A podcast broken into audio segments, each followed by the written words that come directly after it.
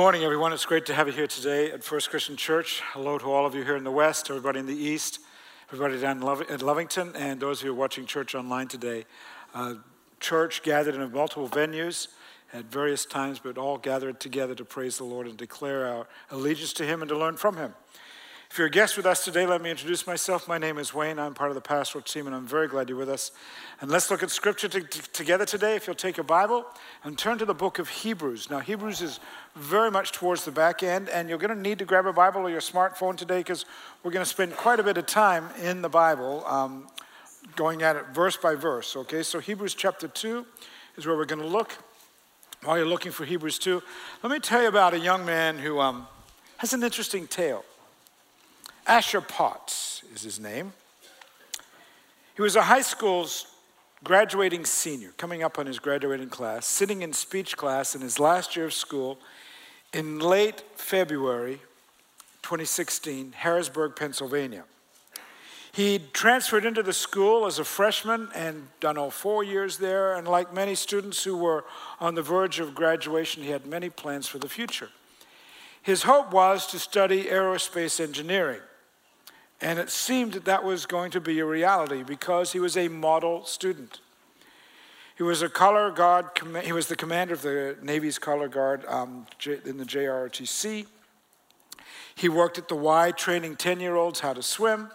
Each summer, he worked in the university labs at Penn State, and they recognized his scientific mind. He had scholarship offerings from a number of universities around because he was very academically inclined. Until Three months before his graduation, everything seemed to be on track. But on a freezing afternoon, Harrisburg, Pennsylvania, 2016, February, his speech class was interrupted by two members of the local police force. They came in the room, without saying a word, walked down the row of desks to where he was sitting in a blue suit that day, and in a few moments later, he found himself sitting in the back of their police car. He was never in class again, never in high school again. What happened? What went wrong with this stellar student, this model kid who said, Man, if anyone's going to go somebody who's got this, somewhere who's got the smarts, the ability, and the drive, there's the guy. What happened? Well, his story, uh, if you will, the answer to why Asher Potts found himself in the back of a Harrisburg, Pennsylvania police car is tied to today's message about longing and desire.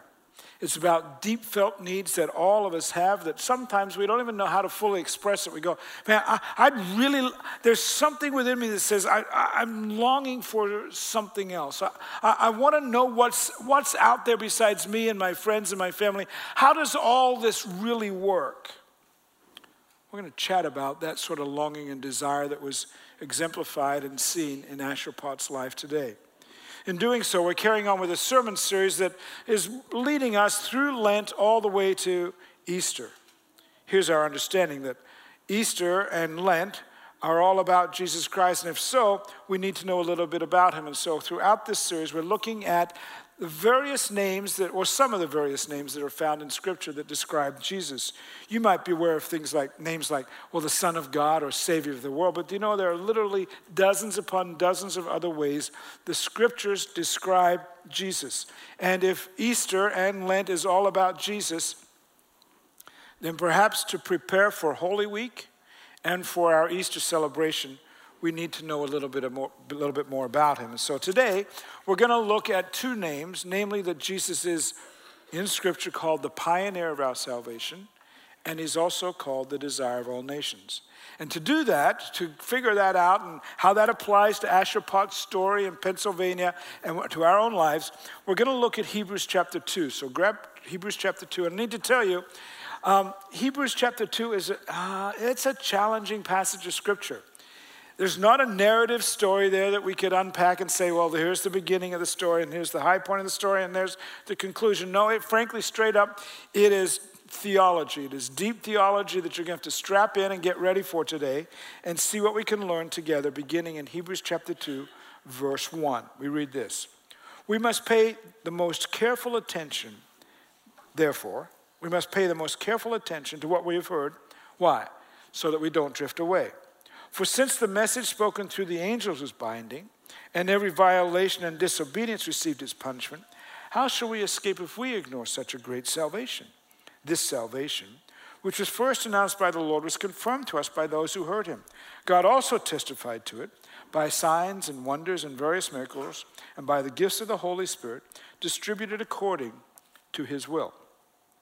So, what we're going to do is we're going to take a few of those passages, those verses, and see if we can figure it out. Because I need to tell you, at first reading, it's like, what? What's going on there? Well, let, look at verse 1 for, for starters. We must pay careful attention to what we have heard so that we don't drift away. There's something coming, apparently, that it's really important. And you need to stick close. There's a message coming here in Hebrews that we've got to make certain we hold on to, and you don't want to drift away from it, but we have no clue at that point what this message is. And then we read this For since the message spoken through angels was binding, and every violation and disobedience received its just punishment. Okay, what's that? How shall we escape if we ignore so such a great salvation? What's there? Well, we've said there's something to hold on to, and apparently, according to, to verse 2, it's a message that was spoken of by angels to start with, that the angels had something to ta- say to us, and uh, it's a binding message. Whatever it was, it was some sort of law, some sort of, well, it was a commandment, frankly, a bunch of them that the angels gave that we're supposed to hold to. And you go, I don't know what that's about. Well, to understand that, you have to go back many centuries before Hebrews was written. Go back to when the people of Israel were slaves in Egypt, hundreds of years earlier. And they were in slavery in Egypt for 400 years, and then they were led to freedom and emancipation by a fellow by the name of Moses. And once they left Egypt, the Bible tells us that they wandered around in the Sinai Peninsula for some 40 years. And you want to go, okay, if they're going to be freed from slavery and God had promised them you're going to get to go to the promised land, why didn't they just go to the promised land immediately? Why did God cause them to just kind of wander around? It would seem at first glance that they're wandering around aimlessly. Well, that's not the case. What was the goal of the 40 year trek?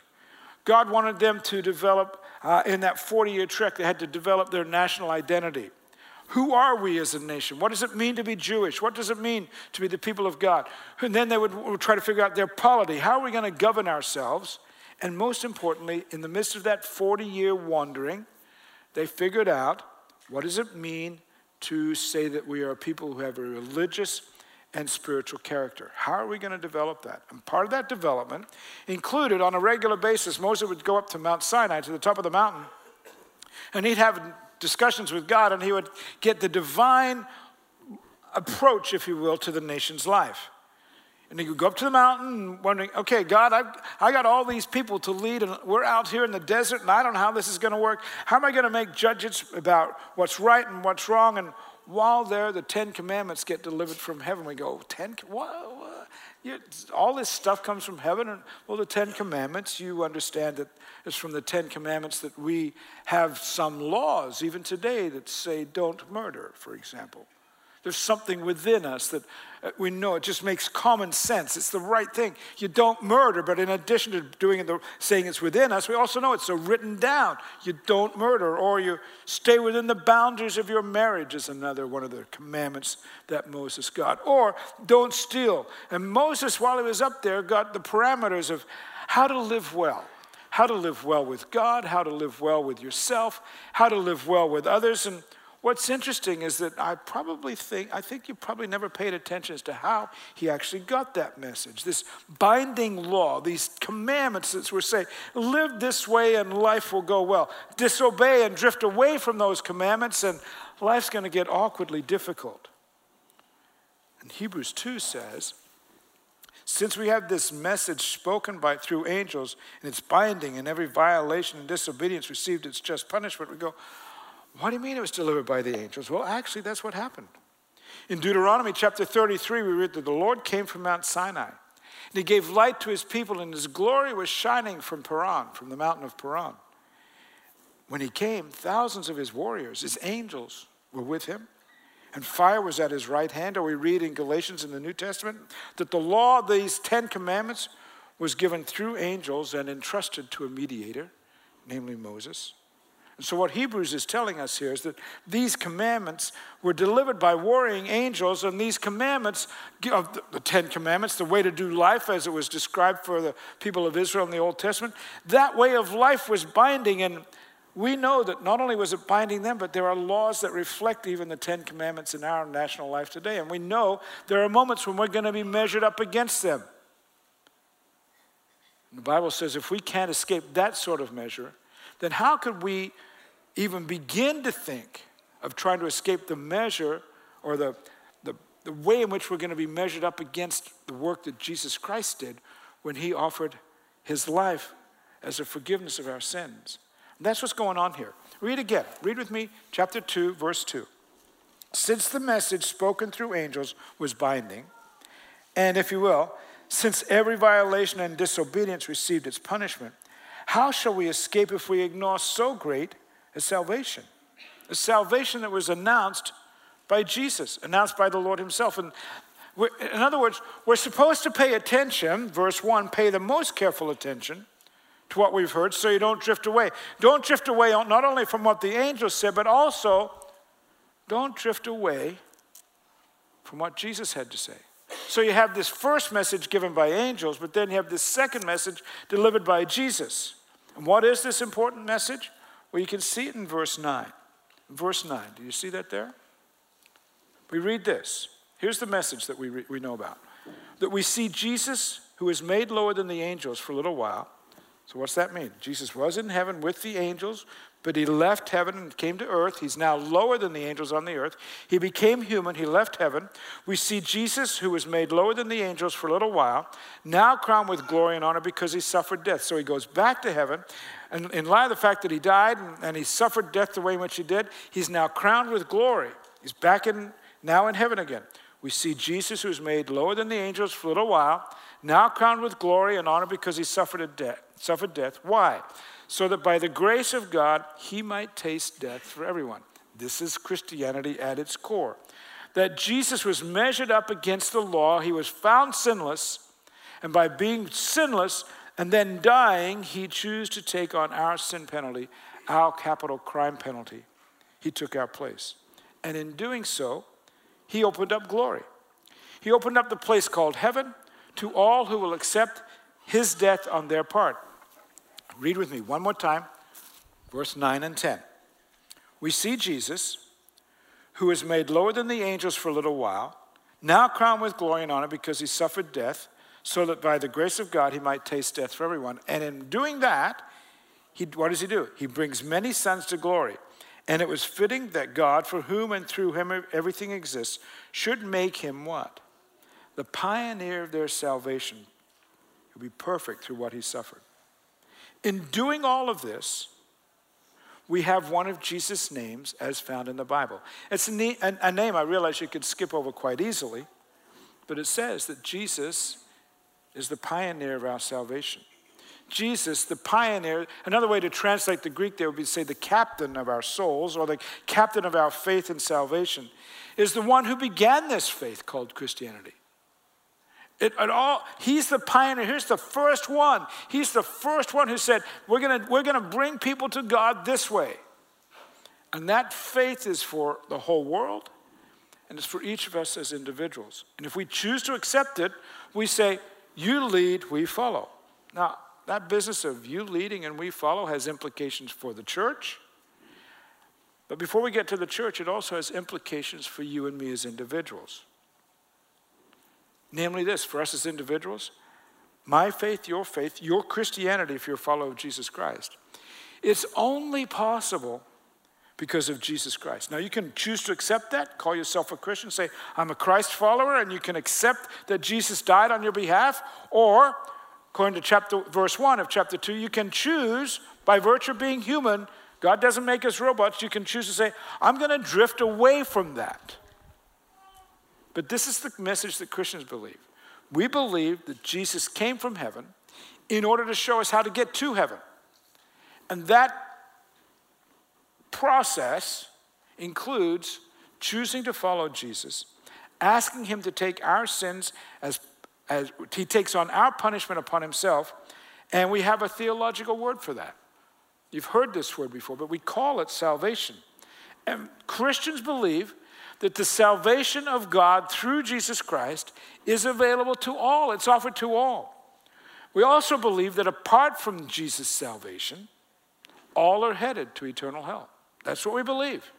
And you go, well, you, well, according to scriptures, it says you're going to be measured up against the law of the Ten Commandments, if you will, and you're going to be found wanting. And you're going to also be measured up against the fact that Jesus died for you. And you can say, I'm accepting that or I'm rejecting that.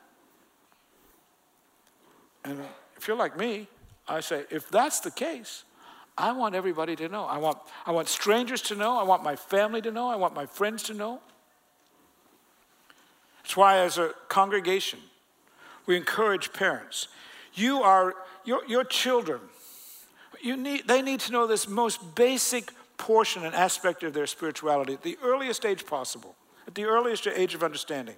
And for parents, we want to do a lot of things for our kids. We make certain they know how to play t ball and baseball. We make certain they know how to skate when they go to the ice skating rink. We want to be certain they know how to do well in school and to play the tuba or to play the piano or the guitar or whatever.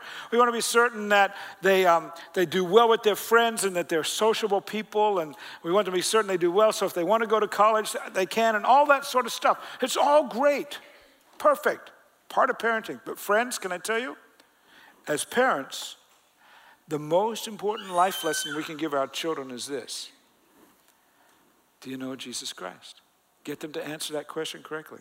So, to that end, as a sidebar, can I remind you that our family ministry department regularly hosts these events called Family Faith Events, where we are teaching parents to know how to teach their children the story of Jesus Christ. And there's one coming up, March 27th. It's an evening, a Sunday evening. In this case, particularly, it's about salvation. It's about how do you, as a nine year old, relate to the fact that Jesus died for you? And how does that help you? And, and so we're going to walk them through that. And, and part of that will be that as we get to the end of those classes and as parents walk their kids through that process, we'll see that some of those kids will choose to get baptized and proclaim their allegiance to the pioneer, the one who started our faith they'll get baptized. And we usually see a significant, well, every, all year long, we see lots of people getting baptized, but we do see them, some choose to get baptized on Easter, and that's really cool. Perhaps you're an adult, though, and you go, man, I, okay, so the kids are going some kids are going to get baptized, and, but I'd like to cl- declare my faith and my allegiance to Jesus Christ, and I've never done that before. And what happens? We put you in the water, and you're saying, I'm dying to my old self and I'm rising to new life. I'm dying and saying, as I come back up, I'm a follower of Jesus Christ. And if you'd like to know more about that, both for parents and for adults, may I suggest you go out and check out the church's website. There's a page there called First Decatur at firstdecatur.org slash events. You'll learn all about it. If you want more information, grab one of the staff members today or go by the connection space in the, in the, in the lobby and we'll be glad to visit with you. See, we are fully convinced of this that of all we do as a church, this is the most important thing.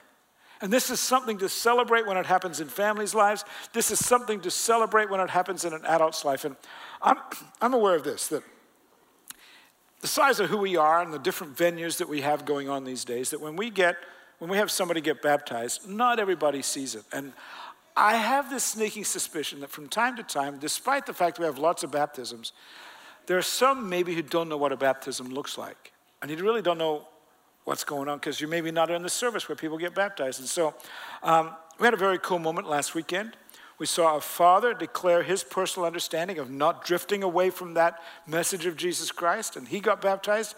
And then his son, same thing. We turned around and his son got baptized. And so, because not everyone gets to see this on a regular basis, or you end up in the wrong, you get the idea. I don't need to go on about it. I thought it'd be kind of cool for you to see what happened in one of our worship services last week for this particular, fa- particular family, the Fergusons. Watch and see a very cool moment in their family life. Well, it's a very special day both for Josh and Ethan. Uh, Josh, who was uh, baptized as an infant, has made the choice to, uh, and kind of the practice of the New Testament upon his declaration of faith, uh, to represent what Jesus has done for him uh, through being baptized here uh, today with us. And then Ethan, today is a special day in that we know, um, kind of in the Bible, it talks about how our baptism represents our new birth, being kind of born again, a new life in Jesus, but it's also Ethan's actual birth So his uh, born on Earth Day. So that's kind of a A double win for you today, huh, bud? So, because of your profession of faith in Jesus, I now baptize you in the name of the Father, Son, and the Holy Spirit.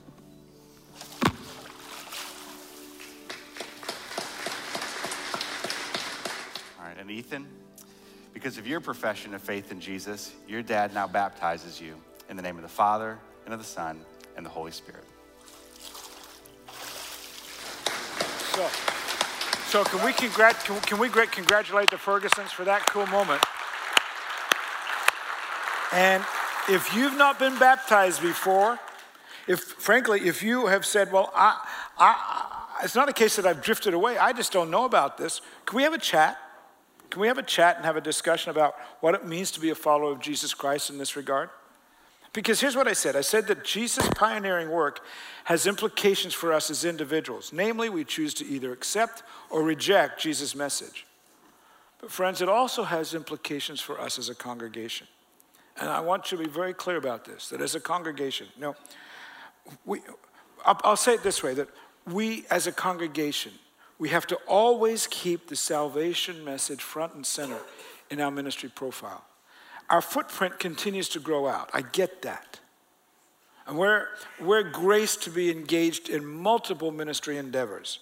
And I could list some of them, but you get the point. I mean, the list of what ministries our church does these days is pretty long. We do a lot inside the building, and we do even way more than that outside the building.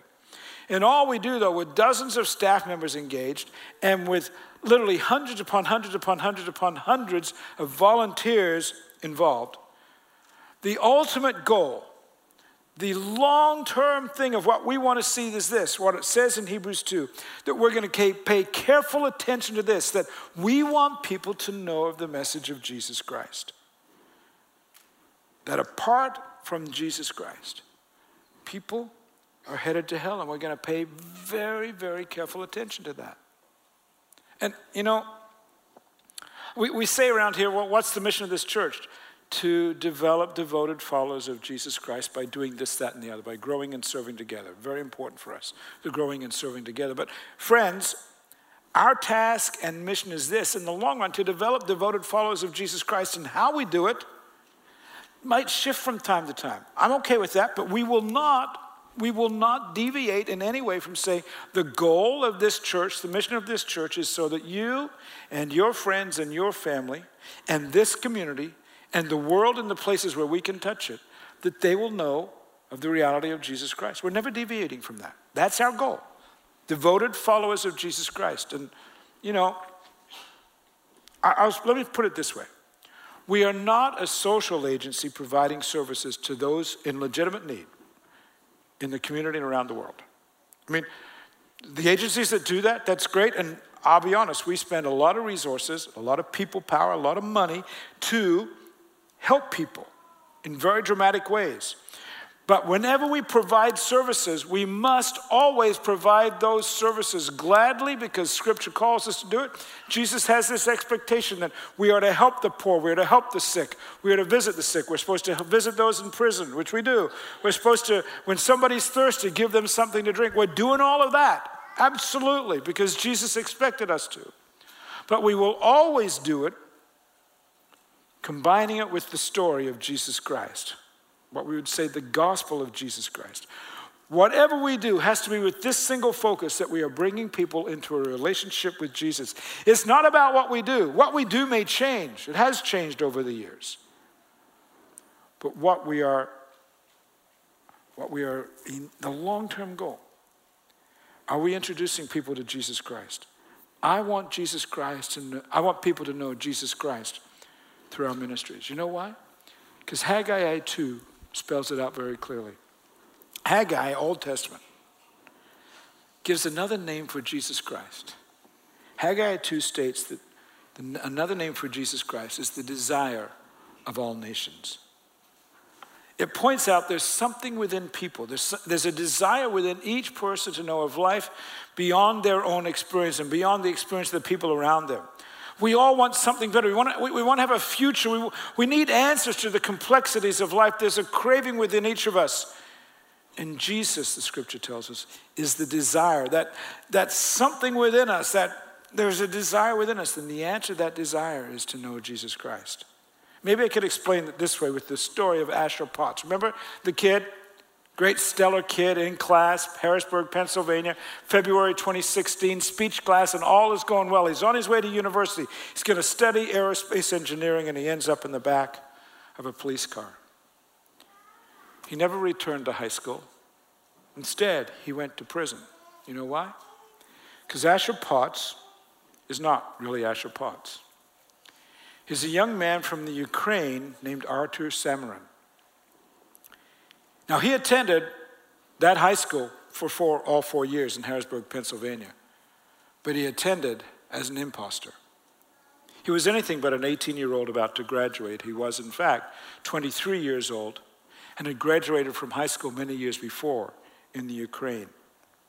Here's what happened he graduated from high school in the Ukraine, went to college for a year, and decided he wanted to come study aerospace engineering here in the US. So he arrived in the US as a college sophomore and um, went off to university and found that it was costing a whole lot more than he had anticipated. Was in a coffee shop one day when he met a couple who said, Well, we'll come to your help. We'll come to your aid. We've got an idea of how we can fix this. But the ways in which they fixed it had all kinds of illegal activities involved and all sorts of malfeasance. They said, we, we can help you if we adopt you. So, with false papers and forged birth certificate and all sorts of documents, they adopted him. And they began applying for aid from the government. They got money from the federal government and from the Pennsylvania government. And in return for them being willing to adopt him, they said to Artur Samarin, in order for this to work and for us to get this money, you're going to have to change who you are. You're going to have to take on a new name. You have to take on our last name and a new first name. And you're going to have to change your age. You're going to have to go back five years in age because if you were really 19, we couldn't adopt you. But certainly as a 14 year old kid, we could adopt you. And uh, to have to go through high school again. And he did it, all in the hopes of eventually getting a scholarship to a university. But along the way, the couple made him an indentured household employee. He was, for all intents and purposes, a modern day slave. Later in the trial, he said that they forced him to, to sleep in a walk in closet that was smaller than Harry Potter's in the movie. They made him do the laundry and wash the dishes and have dinner on the table each day when they got home. If he didn't get the housework done, they would beat him or threaten him to call the immigration authorities. Asher Potts, Artur Samarin, hoped to survive through high school again, obtain a university scholarship, and earn his freedom, but it didn't go that way. He went to prison. He went to prison for immigration fraud. Served some time, received parole, and was immediately deported to the Ukraine where he li- lives today. The offending couple, for the way in which they defrauded the U.S. and Pennsylvania, Pennsylvania governments, went to trial. The woman uh, went to prison, her husband did not. It's a terrible tale, isn't it? Horrific tale. And Artur's actions point to the ploy, to a, they point to a ploy of desperation, an illegal ploy. He wanted a better life, a better opportunity, a better future. And that sounds remarkably familiar to all of us, doesn't it? Those days when we say, I want a better life, I want a better future. And that tale of desperation rings so true. I think, would appear to me, At the thought of one day all of us doing what we would say at this language, on the day we meet our Maker, man, am I going to have what it takes? Am I going to be measured up against the Ten Commandments? Am I going to be able to pass muster? Can I tell you, friends? I don't have a sense of desperation about that in any way. While we anticipate it and while that anticipation is frankly echoed in all nations, I'd have to say that Jesus is the desire of all nations. And as a follower of Jesus Christ, one day I will meet my Maker. One day I will stand before God. But here's how I'm planning to do it I'm planning to stand before God measured up against Jesus Christ, not up against my work or my own merit or anything that the Ten Commandments might say. I'm standing to, I'm planning to stand before God with Jesus Christ at my side. with Jesus Christ, the pioneer of my salvation. And consequently, I'll meet God with my future established and secure. And you know what Christians call that? Christians say, and we call that, I'm saved. Let's pray together.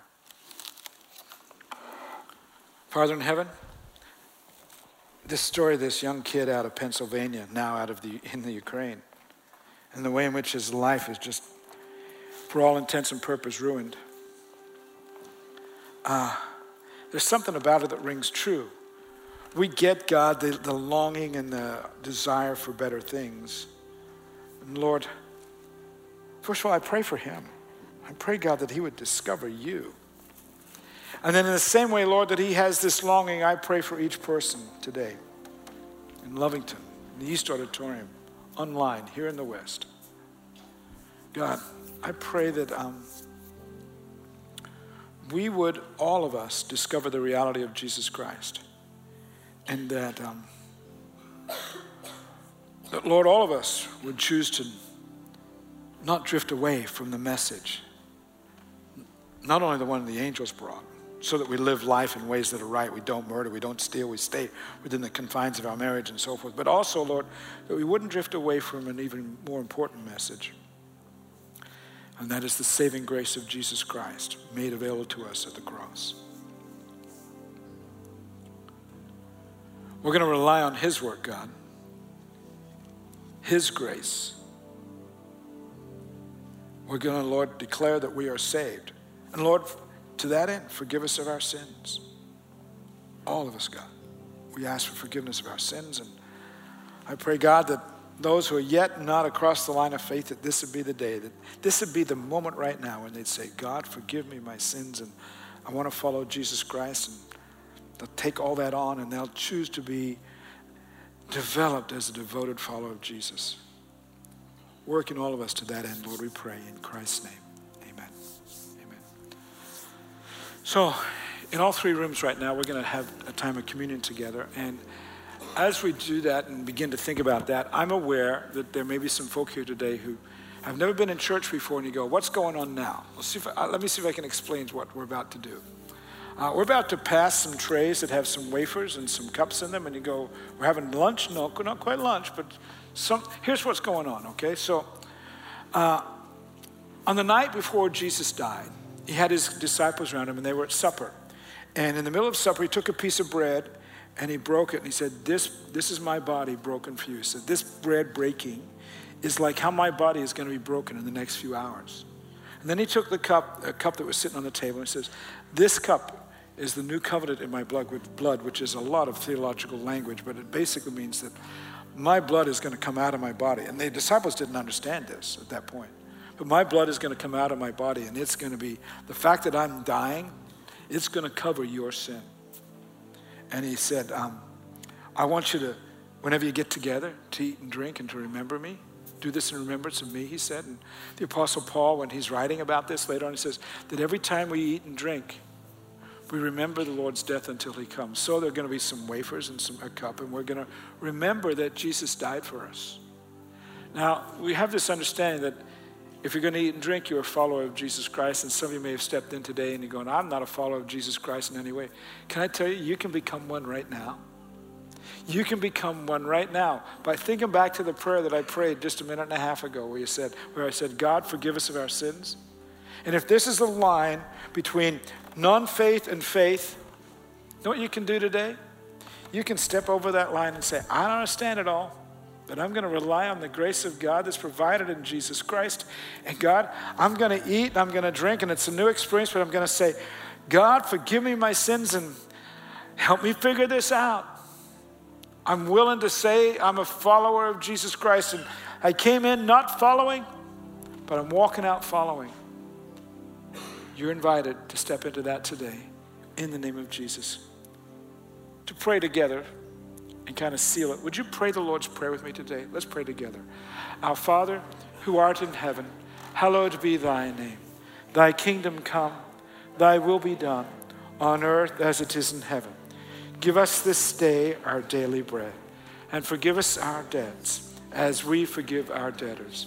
And lead us not into temptation, but deliver us from evil. For thine is the kingdom and the power and the glory forever. Amen.